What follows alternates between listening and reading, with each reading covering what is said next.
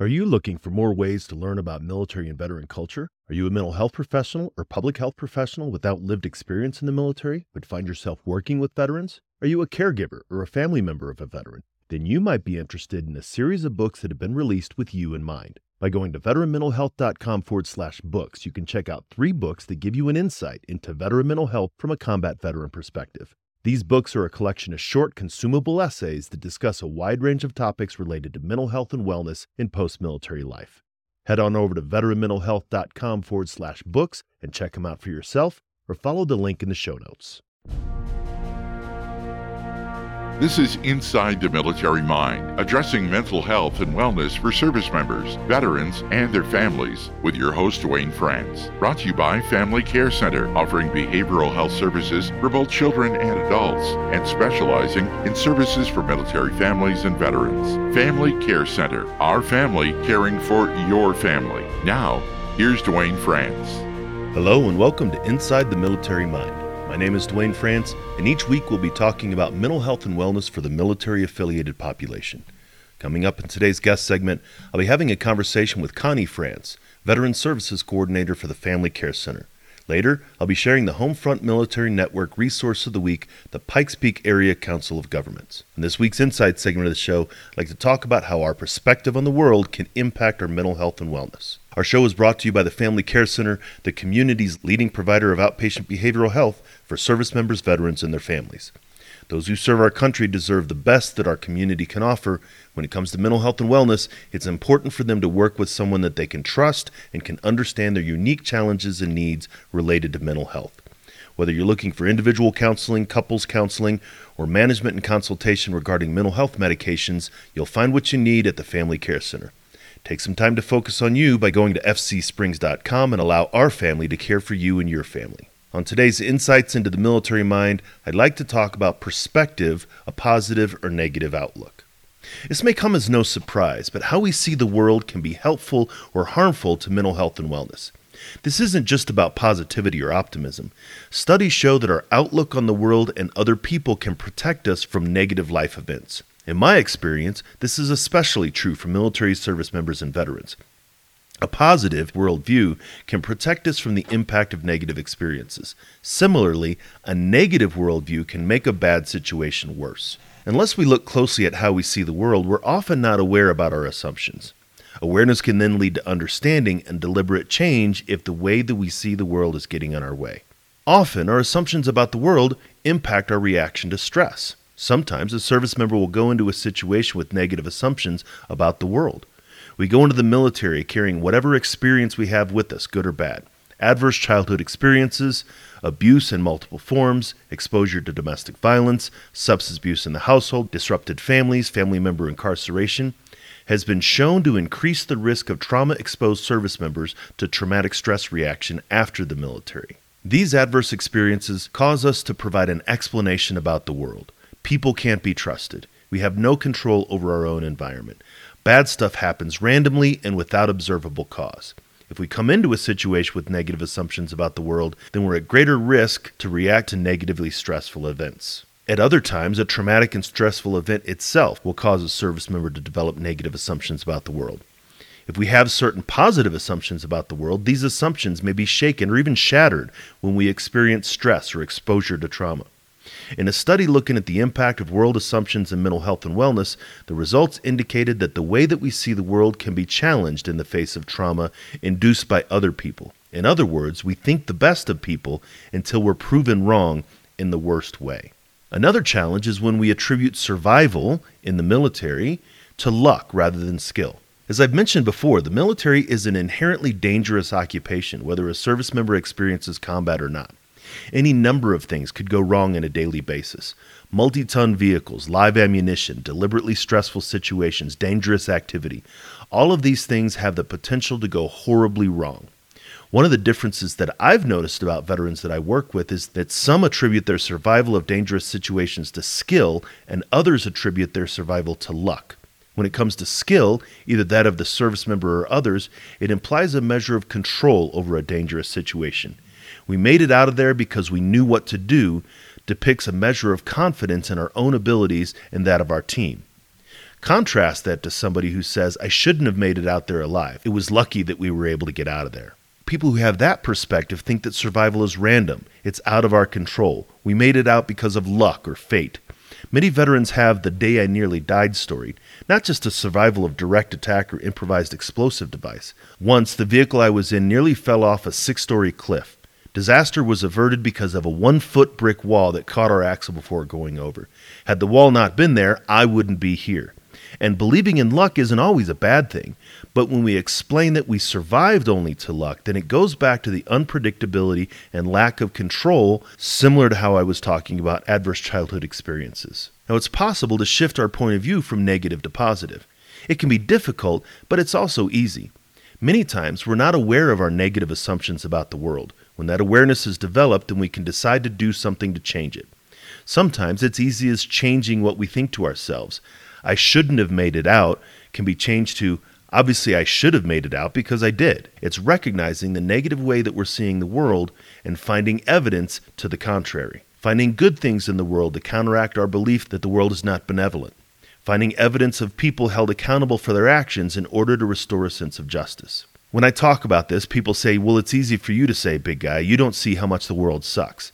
I can tell you that it's not easy for me to say. My basic outlook is pessimistic, and I've worked hard over the years to develop optimism. And I can also tell you that, just as you say that I don't see how much the world sucks, people who think that don't see how great the world is. We each have our blinders on in a certain way and can certainly change how we see the world. I know because I've done it and I've seen others do it. After we become aware of how our negative viewpoint is impacting us, it's up to us to change if we want to. So, as always, I really appreciate the opportunity to share some of these insights. Agree? Disagree? It'd be great to hear your thoughts. Share them with us by dropping an email to militarymind at fcsprings.com. On today's interview segment, I have a conversation with Connie France, Veteran Services Coordinator for the Family Care Center. Connie is a military spouse, happens to be my military spouse, and mother, and is one of the coordinators for the Family Care Center's community programs. She supports the Community Care Network for the Department of Veterans Affairs, our work with the Veteran Trauma Court, and provides resources to clients in need. Let's get into my conversation with Connie and come back afterwards to hear about this week's Homefront Military Network Resource of the Week. So, your role at the Family Care Center is to manage their veteran services. Uh, you serve as a liaison with the Department of Veterans Affairs for the Community Care Network, grant clients, and veteran court clients. You're often the very first person to talk to a veteran reaching out for behavioral health services. I wonder what that's like for you. It's a joy each time because I never know who I'm actually going to get on the phone and um, it gets to be, you know, working with um, the veterans and then, of course, with the VA. I've got a lot of helpful people up there that have been, you know, on our behavioral health team that have been helping us out and getting authorizations and referrals and just whatever I need, they're usually there to help me. So a lot of time when a veteran reaches out for the first time, they're looking to set up services and stuff like that, they can be kind of anxious or frustrated. Yes, they get anxious and frustrated a lot because when I tell them that we have to go through the VA, that can set off a little bit of you know red flags for them because they don't think that they're going to get the help that they need. And I explain to them that the team I work with, we they do an excellent job. They have helped out many many people, and that I want to be there with them the entire way and can help them get all of their benefits started. So, what do you think? And obviously, some veterans, again, whether they had recent experience with the VA or it's something they've heard about in the past, where do you think a lot of the frustration comes from when they're reaching out for help? They think that they're just a number at the VA, that it's that the, that the VA doesn't care about them and I've tried to explain to them that, you know, that's how it may have been in the past, but it's not how it is with the VA anymore. That they actually do want to help everybody, that they're doing their best. And that's why they have the Community Care Act to help the veterans is if the VA itself is full and they can't get the veteran in on time, they want them to be able to get that help in a reasonable amount of time. So, if somebody's calling up for the first time, what do you think it is that, that are some of the main concerns that they might have, maybe just with behavioral health in general? Um, I think that goes back to when they were active duty, and they get that stigma that if I go talk to somebody about therapy or anything, that they're going to label me as a crazy vet or, you know, crazy in general and that is going to be put on their records and it can hurt them. And I explained that it's not going to happen like that. We're not going to call anybody crazy. And it's just there for them to help to kind of, you know, deal with something that maybe may have went on and maybe coming back up for them. And, and a lot of that is um, it, they've gotten to a point where things are frustrated for them, right? You know, there's a crisis or something like that, um, and they're just reaching out for help. That's right. And sometimes it may be that, you know, the spouse has also said, okay, I've had enough. It's time to get help. We get a lot of that also. It's just that it is most of the time that they've been dealing with it for a long time and then they thought they could handle it by themselves and then they're finally ready to take that next step. But there's a lot of questions. There there's a little a lot of anxiety they have around reaching out for help. They do. And I get a lot of times it will be just that they're reaching out but they're not quite ready yet. They need to talk about it and have a lot just you know ask what we're going to do say if it's even for medication management psychiatry. I've learned you say psychiatry because they don't need help med- managing their medications. That and we i talked to them about it and i'm like it's just you go in you're going to talk to this um, psychiatrist and you're going to see if there's something medication wise that the two of you can work through and if it's something that you want to try.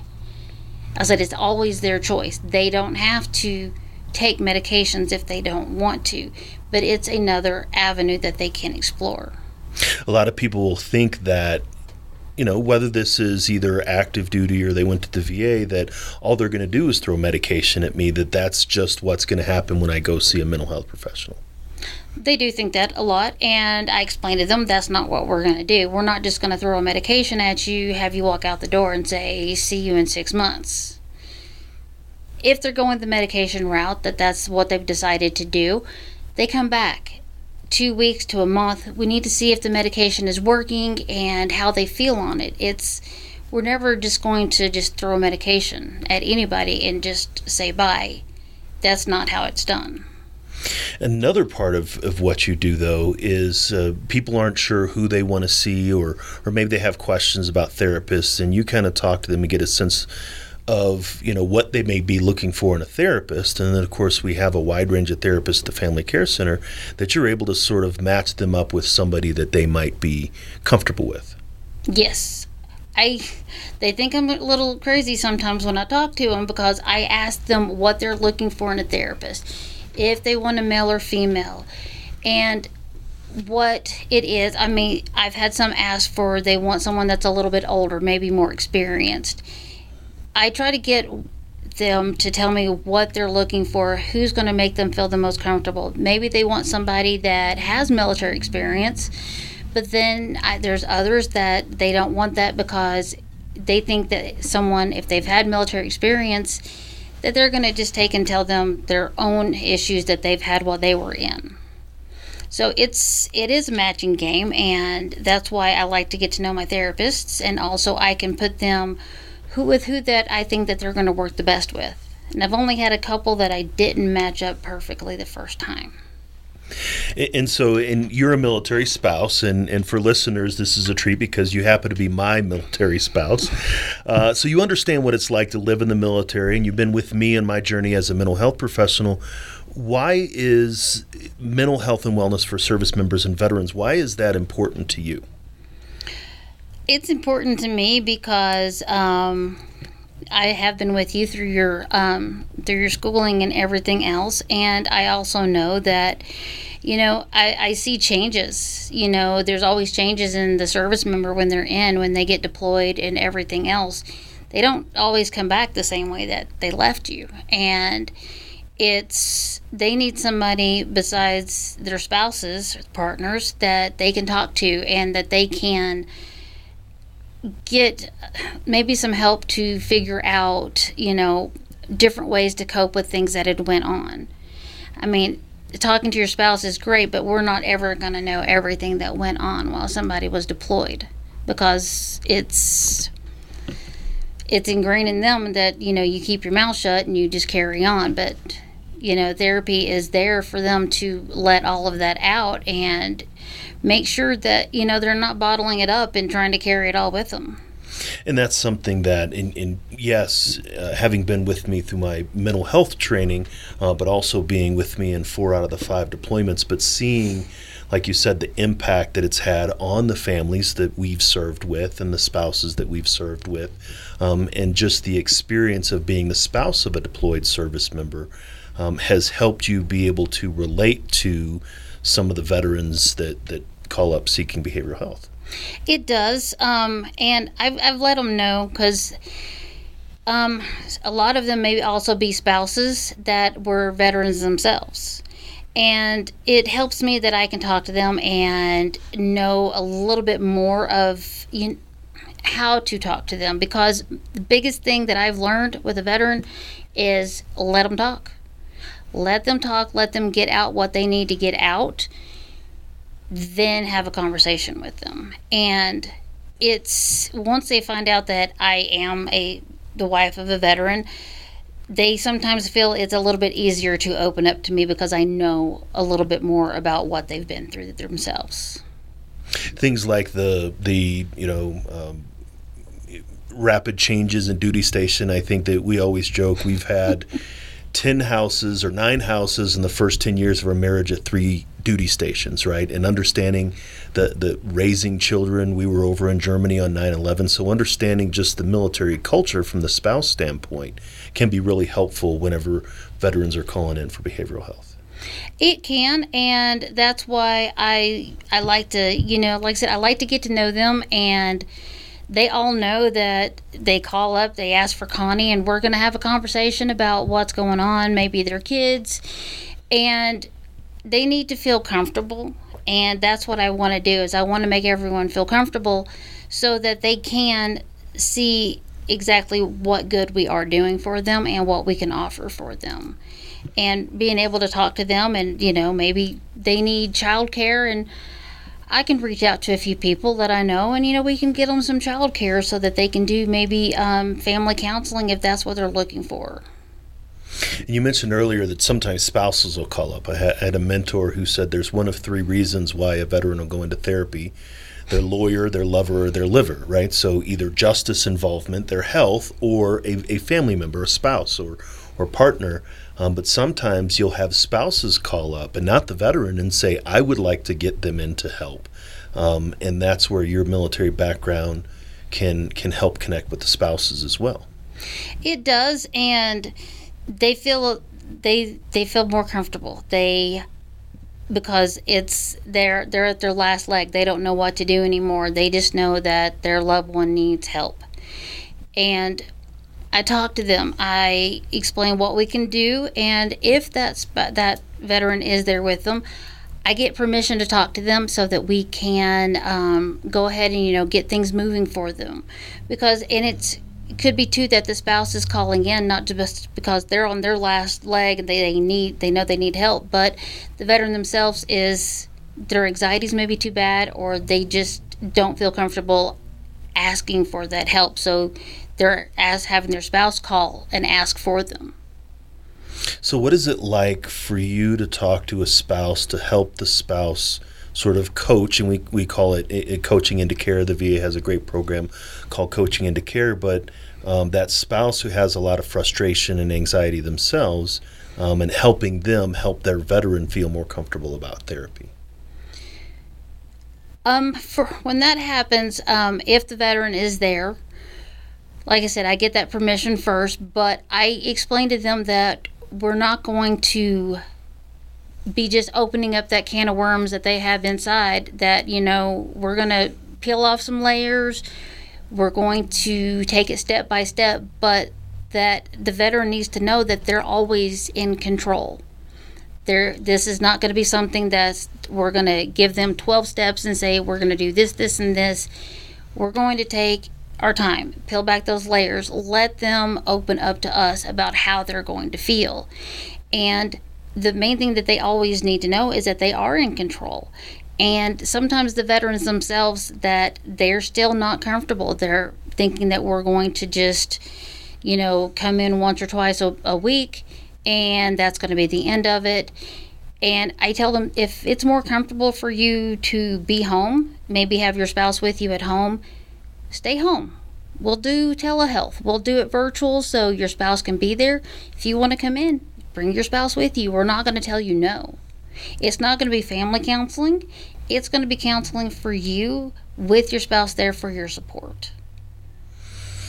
So a lot of time, and I've had um, spouses come and say, you know, fix my husband or fix my wife, right? You know, uh, I'm going to drop them off on the couch, and I need you to fix them because there is some frustration. You talk about some of these changes and stuff like that, and and understanding that you know we're not going to fix anyone. I mean, that's not the the fixing part.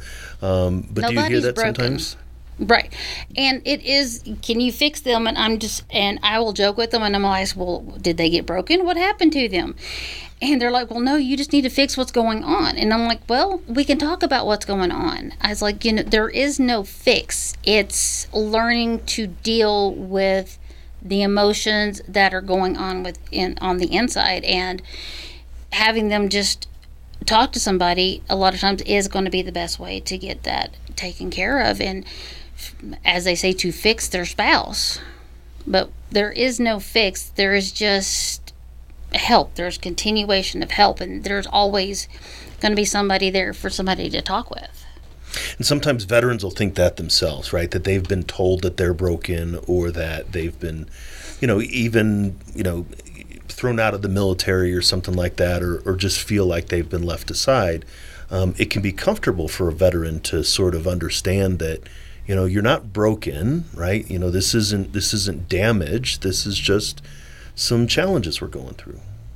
Exactly. And that's, you know, the whole thing of, you know, you're not broken.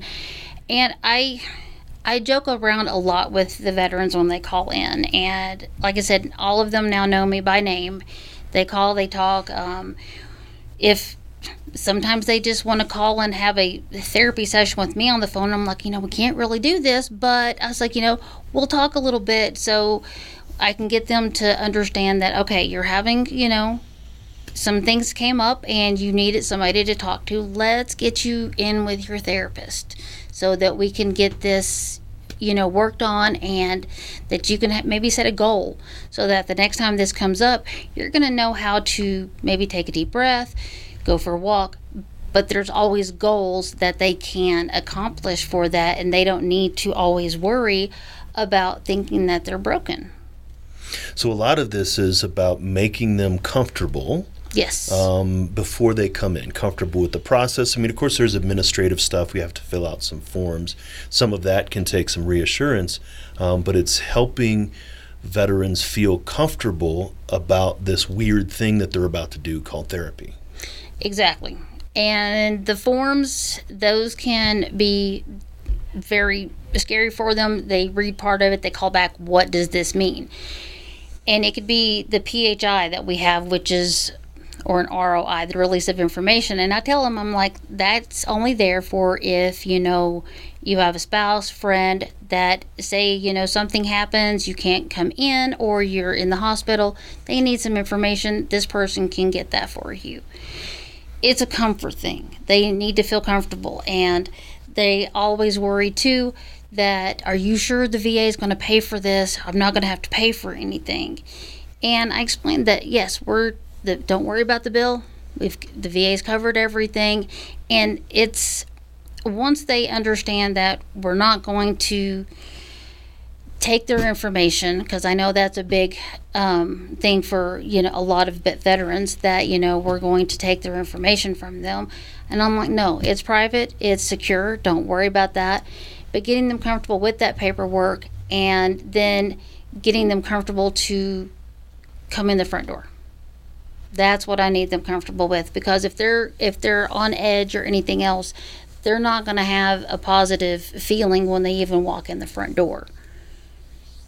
And so, and we've talked a little bit about the community care network, and so it, maybe to dig into that process. So, uh, veterans maybe listening, um, we've gone through the Mission Act, uh, we've gone through the Choice Program, um, and now we're as part of another VA um, is providing services in the community for specialty, not just for behavioral health.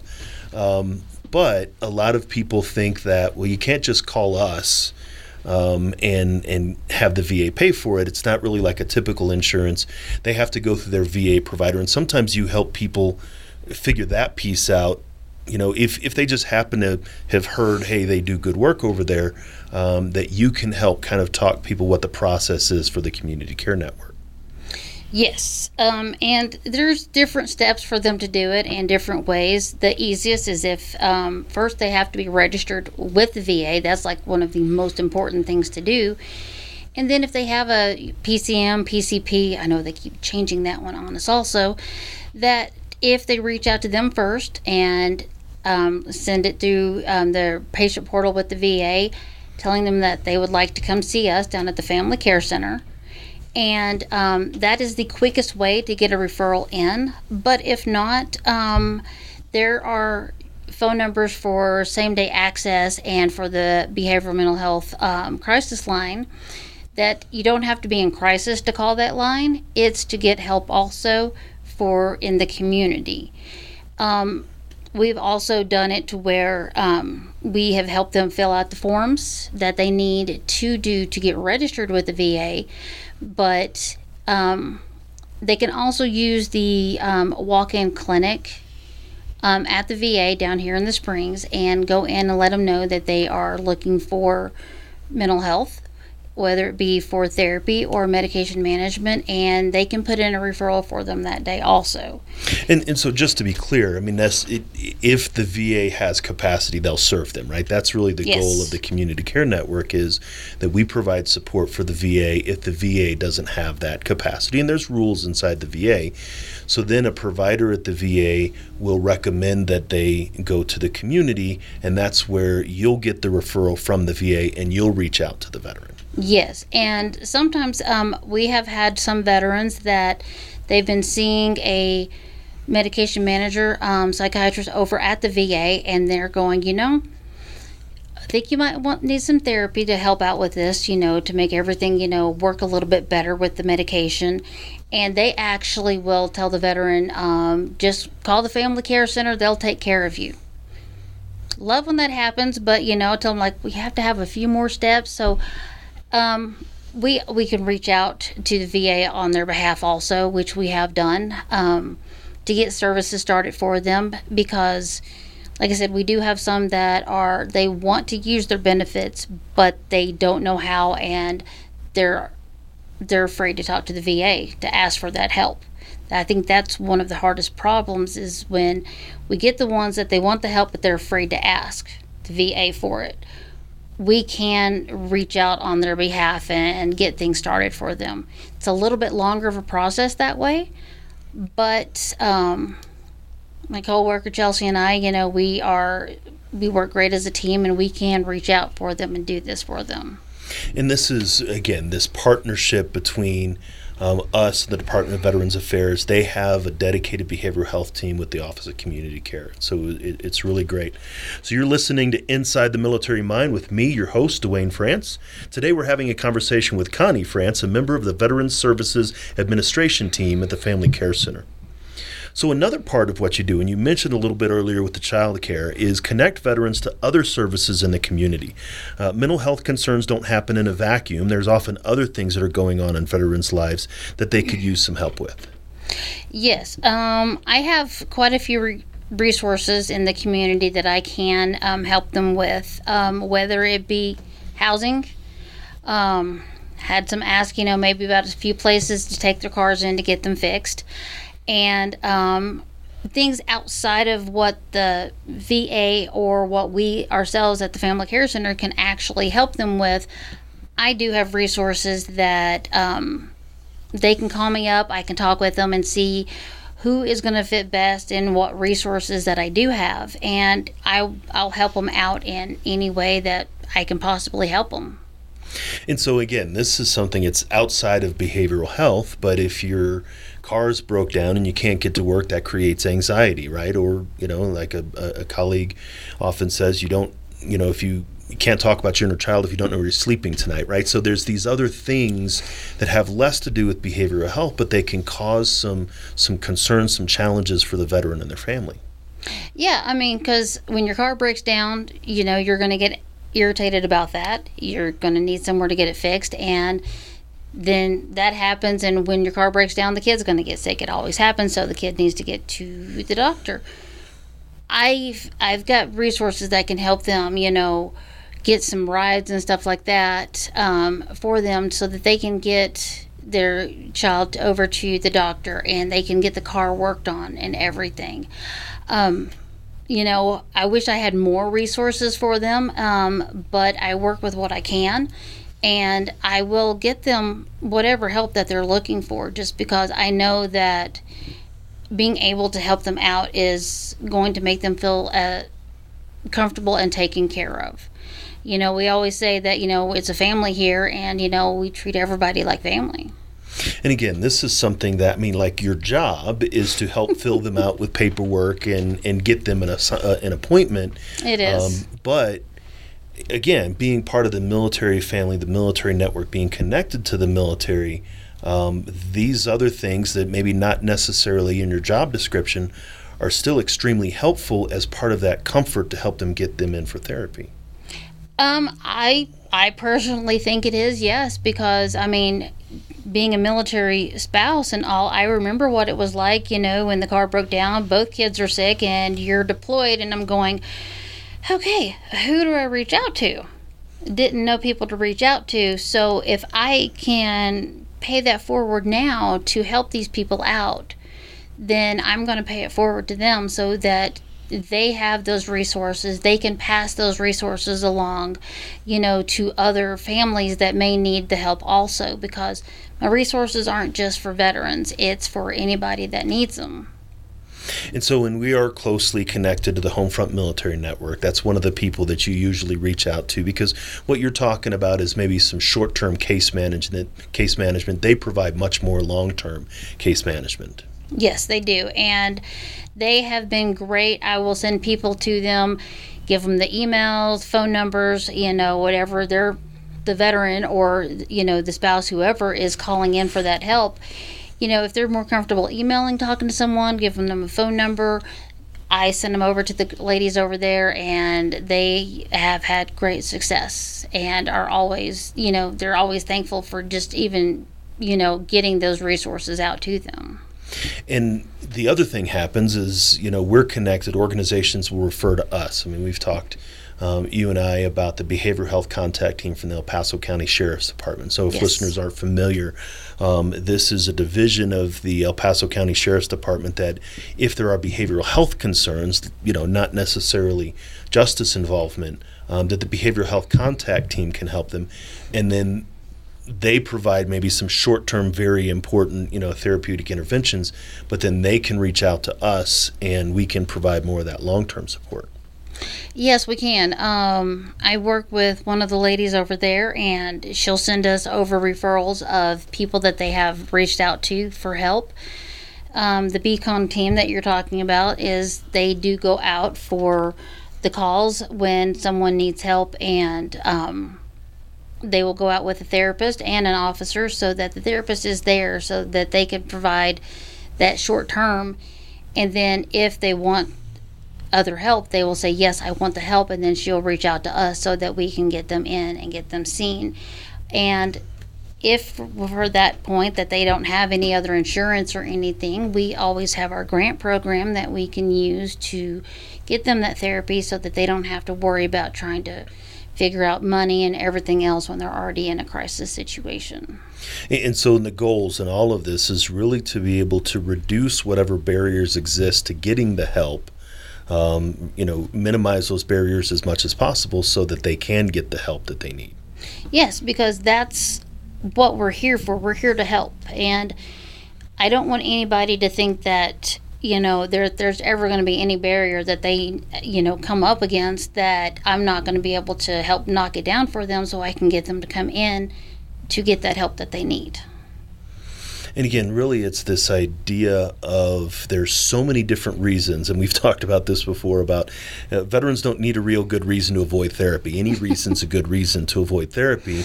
Um, and so, if I'm having trouble with work or uh, housing or employment or, the, or things like that, Um, not that you're solving the problem for them, but the more you can do to help them resolve that problem themselves, the more likely they're going to come in and get the help that they need. I think so, yes. I mean, because I'm trying to take out every obstacle that I can for them to have a reason not to come in. I'll even get people call in. They're like, "Well, I can't come in. Um, this and this happened," and I'm like, "Well, how about we do virtual?" Oh, I don't feel like that today, and I'm like, "Well, how about I have them give you a call?" Okay, fine.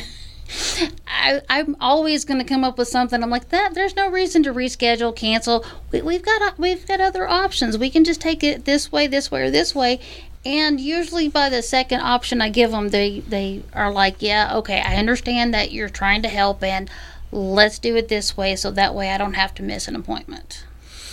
And and so maybe other times they've had when they'll call up and say, I, I want to cancel. They'll say, okay, call us back, right? I mean, it'll just it, there's there's you know, I don't want to say persistence or coercion or anything like that, but but understanding that how beneficial behavioral health support can be, your understanding of that allows it to be a little bit more persistent um, to be able to help them get the help that they need.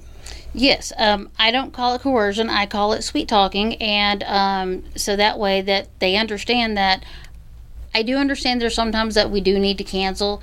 Other times it's you know maybe you just woke up that day and you just didn't feel like having therapy which is probably the best time to have therapy. Exactly. And that's why I I listen to them. I've talked to these people enough that I can tell when their speech is different, when they're talking different, um, and that maybe they sound a little bit lower than what they normally are on a daily basis when I talk to them. And that's why I do kind of push a little bit with them going, well, how about we do this option or this option?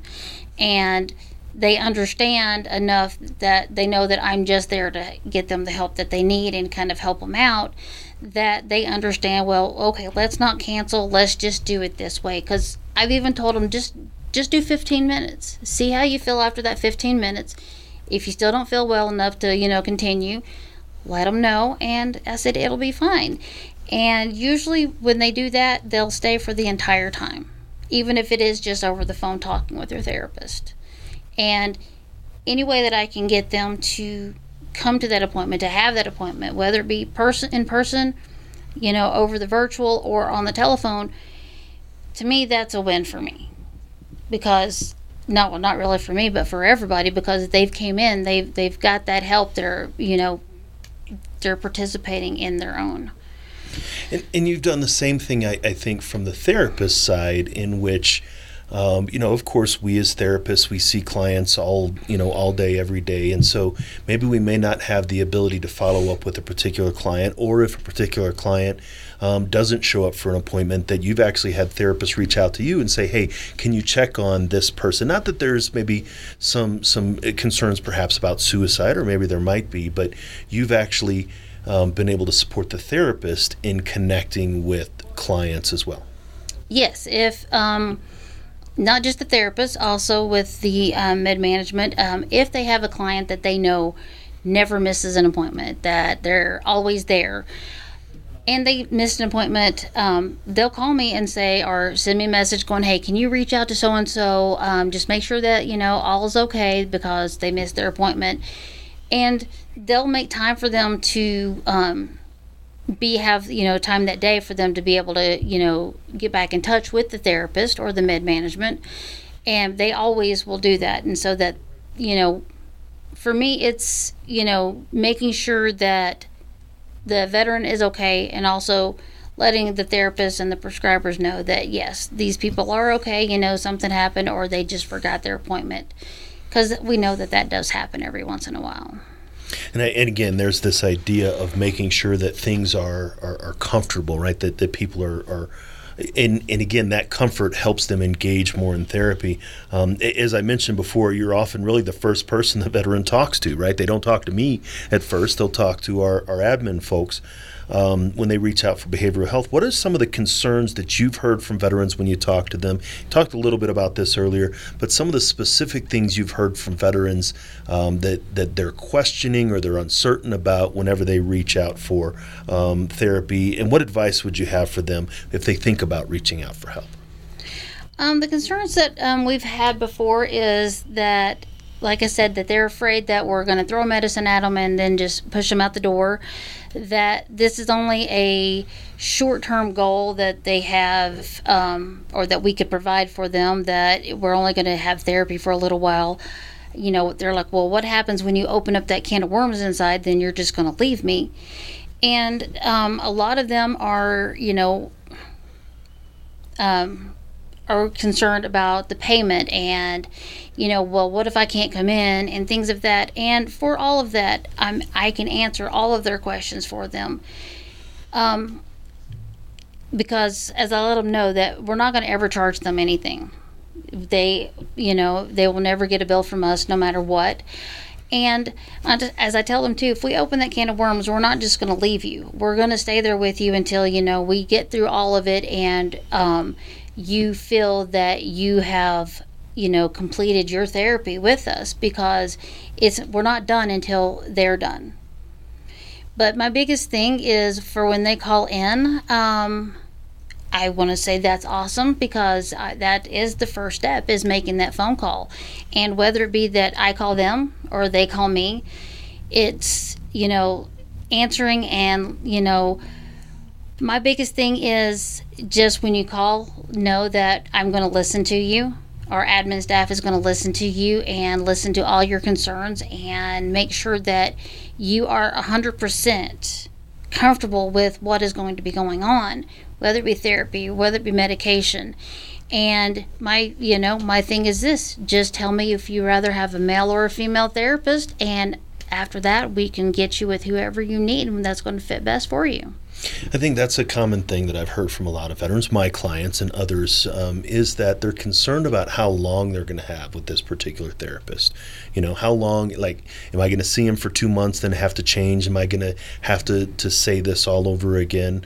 Um, maybe that's a misconception that they might have heard that that's type, you know, how they do things at the VA or not. Um, but that's something that we're able to reassure them is the majority of our clients have been with us for years or right. our therapists have been with us for years. And that's what I let them know too is that, you know, you're going to be with this therapist until you tell me that, you know, I don't feel comfortable with this with this person. That's the only reason that we would ever change a therapist is that the veteran themselves does not feel comfortable. I because if you're not comfortable, you're not going to open up. But other than that, as I let them know, you can come once a week, you can come twice a week if we need to see you more than that, let me know. I'll let the VA know so that they can have everything justified on their side. But we have them for a year to two years, however long it's going to take to let them make sure that they work through everything that is going on in them. No, it's just interesting you, you bring up that um, if a veteran doesn't feel comfortable with a therapist, again, that might be something that they're not very familiar with, especially in the military, because in the military you had the person you were assigned to, and, and that was it. But um, that goes back to that autonomy that you were talking about, that control that, um, you know, I'm and I've had clients that you know the whole you know big retired army sergeant senior non-commissioned officer wasn't that because that was some of the concern they had in the military, um, and so that idea of being able to well if this person doesn't work. We have 40 other therapists um, within our system um, that we can find somebody that'll work for you. Um, it, it's a joke I, I, like to tell them, and um, it usually gets everybody laughing, and it makes them feel more comfortable if they do have that. Because you're right, they're used to you see this doctor, you see this person, and that's all you see. You don't have a choice. As I tell them, you know, think of it like a pair of shoes. They look great, you know, and feel good when you try them on. You take them out, you wear them for a little while, they don't feel so good, you need to return them. And I said, think of therapy like that. And I was like, you know, I said, that way, I said, if this therapist doesn't work out, you call me, you tell me, I'll get you somebody else. And I said, and if it doesn't, I said, by that time, you're going to know more of what you're actually looking for in a therapist because sometimes they don't know what they're looking for. They just want somebody who's going to listen. And it doesn't just mean that, you know, I'm not connecting to this person. Um, there have been times where we have a wide range of skills. Maybe another clinician does something for a short period of time, like maybe they could do EMDR for a little bit, or um, they might want to see another therapist for a particular condition. Not that they don't like their original therapist, but to be able to have that flexibility and that is what we can do because we um, you just you mentioned that and i just actually had that happen where um, one of our clients um, needed to see a therapist for different reasons um, than what they were um, getting seen for by their other therapist and so i wanted to make sure and i'm like okay so we'll get this set up for you do you still want to see your original therapist also we can do that. They can actually see both therapists for the different reasons, um, whether it be just for another issue, they want to do um, DBT, EMDR, things like that. They can actually see both therapists. They just can't do it on the same day. I just have to have it done on two different days, and they can see both therapists during a week. And that way they can get their specialty done and still be able to talk to their other therapist. And so that therapist will know how it's going, how they're feeling about it, if you know it's something that they actually want to continue with that specialty. And and again, maybe the benefit of having all of these different specialties in house is somebody and, and we've even had it where we've had somebody being seen here for med management, but they're also seeing couples counseling and they're also seeing individual counseling and their kids are, you know, so there's a number of different things but as you said before, part of the whole family is everybody's talking to each other, not not in a um, lack of confidentiality way, but in a way to support the service member and their family. Yeah, and that's what we want to do is we want to make sure that every aspect of their lives that they want help with, that we're going to be there to help with that. Whether it be, you know, just individual or it could be individual and couples, um, but we're going to take care of everybody in the family. It just doesn't have to be the veteran themselves um, or the service member. We can take care of the their spouses. We can take care of the kids. We're going to be there every step of the way for them. As I as I joke around with them, and I'm like, once you you know you're in the um, veteran services department here at the family care center you know you're kind of mine and i'm going to be with you the whole entire way so don't think you're ever going to be alone like a den mother or pretty much or, yeah um, and but i think that again that's a, a, a measure of comfort and this is really um, the goal of what we're trying to do with family care center is to reduce as many barriers as we can uh, for people reaching out for help for therapy so to, to sort of wrap this up um, if somebody maybe is even thinking about calling in or, or is curious as to, you know, well, should I do this and, and, and does it help? What would you say for somebody listening who is is wondering if therapy can benefit for them? Um, if somebody's listening that you know they're thinking about it, I say call. Let's have a chat. Um, we can always talk about it and see where it is that you want to go with this. If you know you know, if therapy is going to be right. Maybe it's just a specific type of therapy that might be the best thing. But always just call in. It's the hardest thing to do is making that phone call, I know, but call in. We can chat about it and um, I can help you out in whatever way you need. Absolutely. I know you can. So I really appreciate you coming on the show today. You're welcome. I hope that you appreciated my conversation with Connie. As a reminder, our show is brought to you by the Family Care Center, the premier outpatient behavioral health provider for service members, veterans, and their families in the Pikes Peak region. You can find out more about the work that they're doing at fcsprings.com. Today, I'd like to talk to you about the Homefront Military Network Resource of the Week, the Pikes Peak Area Council of Governments. The Pikes Peak Area Council of Governments is a voluntary organization of 16 counties and municipalities which aims to provide a forum for local governments to discuss issues that cross their political boundaries, identify shared opportunities and challenges, and develop collaborative strategies for action. Formed in 1967 under Colorado law, PPACG's mission is to ensure that all communities, big and small, have a forum to collaborate and implement change. The governing body of PPACG, the Board of Directors, is composed of elected officials appointed by member governments and non voting members from each of the five military installations and key agencies. PPACG's committees serve the community by providing technical or community input to the Board of Directors and are made up of member appointees and important partners. PPACG offers five main programs environment, aging, military planning, Pikes Peak Rural Transportation Authority, and transportation. One of their most dynamic programs is the Agency of Aging. The over 60 population in our community is growing rapidly. Our region expects an increase of 62% between 2010 and 2020 and an increase of 42% between 2020 and 2030. PPACG continues to expand their services to meet this growing need. The Area Agency on Aging offers multiple services, resources, workshops geared for seniors, including caregiver support, senior insurance, the Senior Information Assistance Center, and more.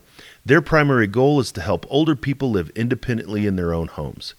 If you or someone you know is responsible for the care of a loved one, you have a friend at the Family Caregiver Support Center. They can give you the tools that you need to manage your caregiving responsibilities while also caring for yourself. The Family Caregivers Support Center provides families with professional guidance in preparing an individualized caregiving plan and helping you access the supportive services you need. There's no charge for any service provided directly by the center. However, donations are accepted. No eligible person shall be denied a service because of their inability and or choice not to contribute. The Family Caregiver Support Center offers help to any adult over 18 who's caring for a person over 60 or any adult over 60 who is a primary caregiver. Services offered through the Family Caregiver Support Center include individual or group planning consultations with family caregivers, a caregiver respite voucher program offering limited care in the home or at a daycare center for the purposes of providing the caregiver a break from caregiving, Powerful Tools for Caregivers, a six week course teaching caregivers how to thrive in their caregiver roles. Caring Conversations, a support group for caregivers to assist in coping with the challenges of family caregiving. The Stress Busting Program for Family Caregivers, which is a course that provides specific tools and strategies to help family caregivers effectively cope with the stresses related to caring for a family member. Individual classes on a variety of caregiving topics offered through Pillar and the Colorado Springs Senior Center, and Caregiver Pampering Day, an opportunity to refresh and renew family caregivers held each year for clients. The Pikes Peak Area Council of Governments welcomes calls from all individuals and families who are looking for a care facility. They offer unbiased consultation and education on the daily operations, resident insights, and rules and regulations of long term care facilities. PPACG Senior Insurance Assistant is the State Health Insurance Assistant Program office which serves El Paso, Park, and Teller counties. They also provide insurance counseling and education to Chaffee, Custer, Fremont, Huerfano, Lake, and Las Animas counties via remote communication. Their trained staff and volunteers provide educational classes and presentations around the Pikes Peak region in order to help you better understand Medicare and your health insurance benefits. Their goal is to help you become more informed insurance consumers by knowing what benefit options are available to you and enabling you to make more informed health insurance choices. They're also available to review your current insurance coverage, ensuring that you receive the coverage that works best for your personal situation. As employees begin reaching Medicare or Social Security age, many are still in the workforce. Employers are looking for a way to help provide the benefit of guidance for employees without increasing the cost of doing business. The Pikes Peak Area Council of Government and the Area Agency on Aging are available to provide employers with the much needed current information regarding Medicare enrollment, coordination of benefits, and other employee insurance options. These services are set up to work with either the Human Resources Department or with individual employees. Professionally trained Medicare insurance counselors work together with you to design a program that best fits you and your employee needs. PPACG's Ombudsman program provides education and consultation about accessing long term care and advocates for residents of assisted living and nursing home facilities when problems arise. The mission of the Long Term Care Ombudsman program is to address the abuse, neglect, and exploitation of residents in Colorado's long term care facilities, advocate for the health, safety, welfare, and rights of those residents, preserve residents' independence, dignity, autonomy, and freedom of choice promote an environment where residents, family members, staff, and others can work creatively and cooperatively, and produce significant improvements in the delivery of long term care to citizens of the state. The Ombudsman program can help respond to concerns regarding long term care facility reported by a resident of the family, provide notification, advice, or consultation for long term staff, respond to inquiries from people considering long term care placement, provide information and sometimes training on long term care facilities, services, federal and state regulations, and residents' rights. To learn more about the Pikes Peak Area Council of Government and their comprehensive list of programs and services, please call 719 471 7080 or visit online at ppacg.org. You can also learn about PPACG's upcoming events and workshops online at ppacg.org forward slash AAA events. So if you want to learn more about the Homefront Military Network partner resources, you can find them online at homefrontmilitarynetwork.org. If you'd like to find out more about the Family Care Center, you can find them at fcsprings.com. The Family Care Center is the Pikes Peak region's leading provider of comprehensive behavioral health for service members, veterans, and their families. They prioritize you and your family with a range of outpatient mental health services, including individual, couples, group, and family therapy, as well as medication management. Heighten your emotional wellness and receive the professional care that you need from the caring and highly skilled team at the Family Care Center. I want to thank you for taking the time to listen to the show. It'd be great to hear your feedback. I'd like to answer any questions you might have or know what you'd like to hear about. What topics about military and veteran mental health are you interested in? Send me an email to militarymind at fcsprings.com, and there's a chance that we'll discuss it on an upcoming show. I'd also like to remind you that the information provided on this show is for educational purposes only. While I am a licensed mental health professional, I'm not your licensed mental health professional. If what we discuss in the episode brings up any concerns for you, it's highly recommended that you consult with a licensed mental health professional. Stay tuned for another great show next week, and until then, remember, you're not alone, ever.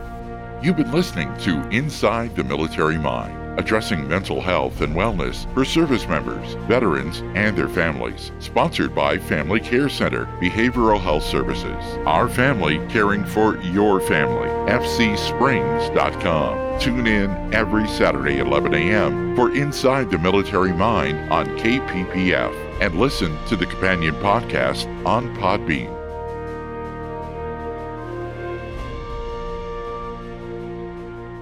Family Care Center is a comprehensive outpatient behavioral health clinic providing critical mental health support to service members, veterans, family members, and our local community. Family Care Center focuses on the mental health and wellness of those who have served our country's military by providing best in class evidence based therapy, medication management, and transcranial magnetic stimulation. Family Care Center's clinical staff is dedicated to meeting every client's outpatient behavioral health care needs. This is Dr. Chuck Weber, inviting you to learn more at fcsprings.com. Family Care Center, our family caring for your family.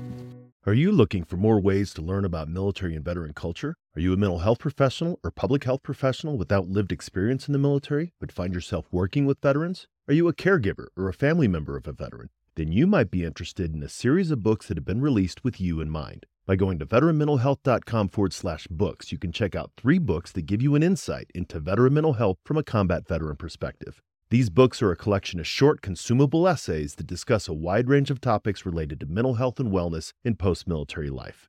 Head on over to veteranmentalhealth.com forward slash books and check them out for yourself or follow the link in the show notes.